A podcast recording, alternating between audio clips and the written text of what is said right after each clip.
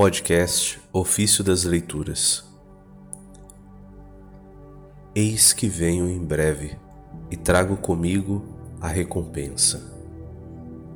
Dos sermões de Pedro de Blois, presbítero.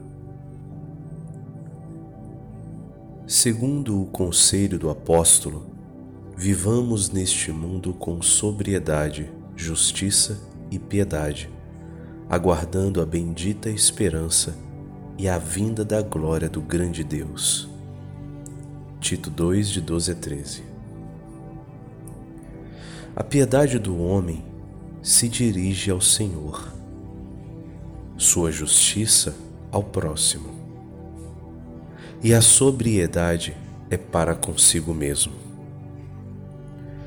O advento do Senhor nos é prejudicial se não o esperar, o esperamos com piedade, sobriedade e justiça.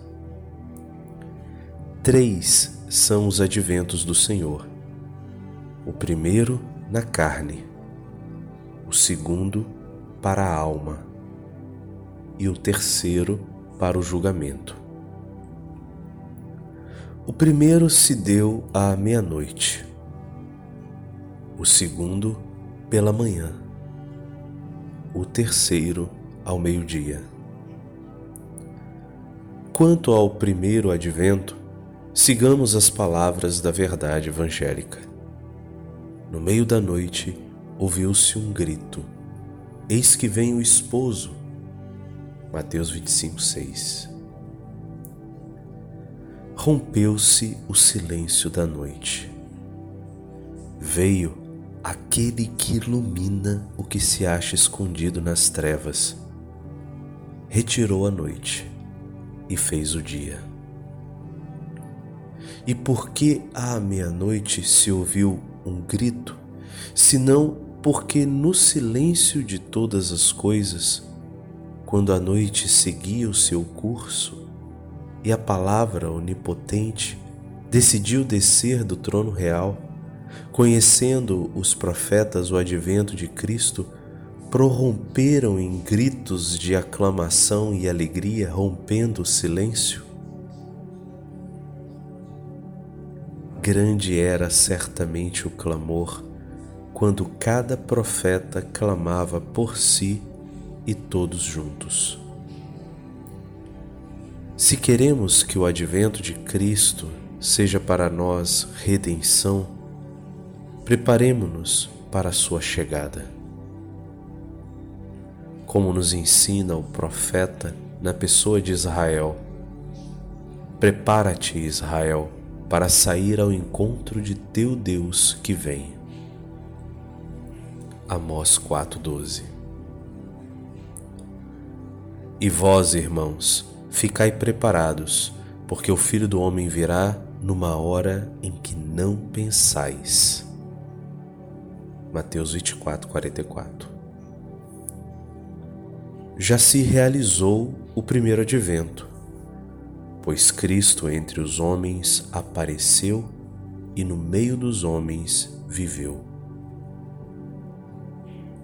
Cristo veio para em si cumprir a lei por nós. E como, segundo o apóstolo um testamento só tem valor no caso de morte, Cristo convalidou na cruz o testamento da nossa redenção, com a palavra, o Espírito e as obras. Estamos no segundo advento. Caso sejamos tais que ele se digne vir até nós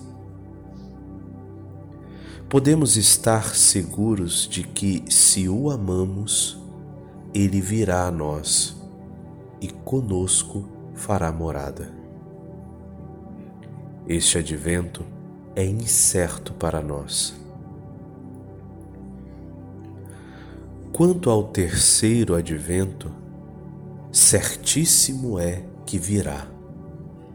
Embora seja incertíssimo quando virá. Pois que há de mais certo do que a morte? Nada há, porém, mais incerto do que a hora da morte. Nesta vida, só podemos estar seguros de uma coisa: de que não estamos seguros. Ora estamos sãos, ora enfermos, ora favorecidos na prosperidade, ora afligidos na adversidade. Ora existimos, ora já não somos. A morte não perdoa nem idade nem sexo. Como é feliz quem pode dizer com segurança: Meu coração está firme, ó Deus, meu coração está firme. Salmo 107 Este, do primeiro advento, recebe um fruto de graça. Do segundo advento, receberá um fruto de salvação e de glória. Com efeito, o primeiro dá acesso ao segundo, e o segundo é preparação para o último. O primeiro advento foi oculto e humilde. O segundo é secreto e amável. O terceiro será manifesto e terrível.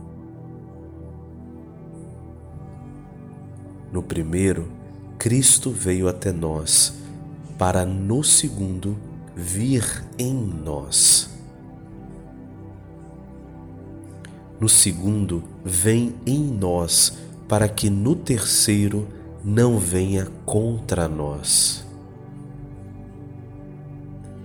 No primeiro advento manifestou a misericórdia, no segundo concede a graça, no terceiro dará a glória, pois o Senhor dará a graça e a glória. Salmo 84 O Senhor dará aos santos o salário de seus trabalhos.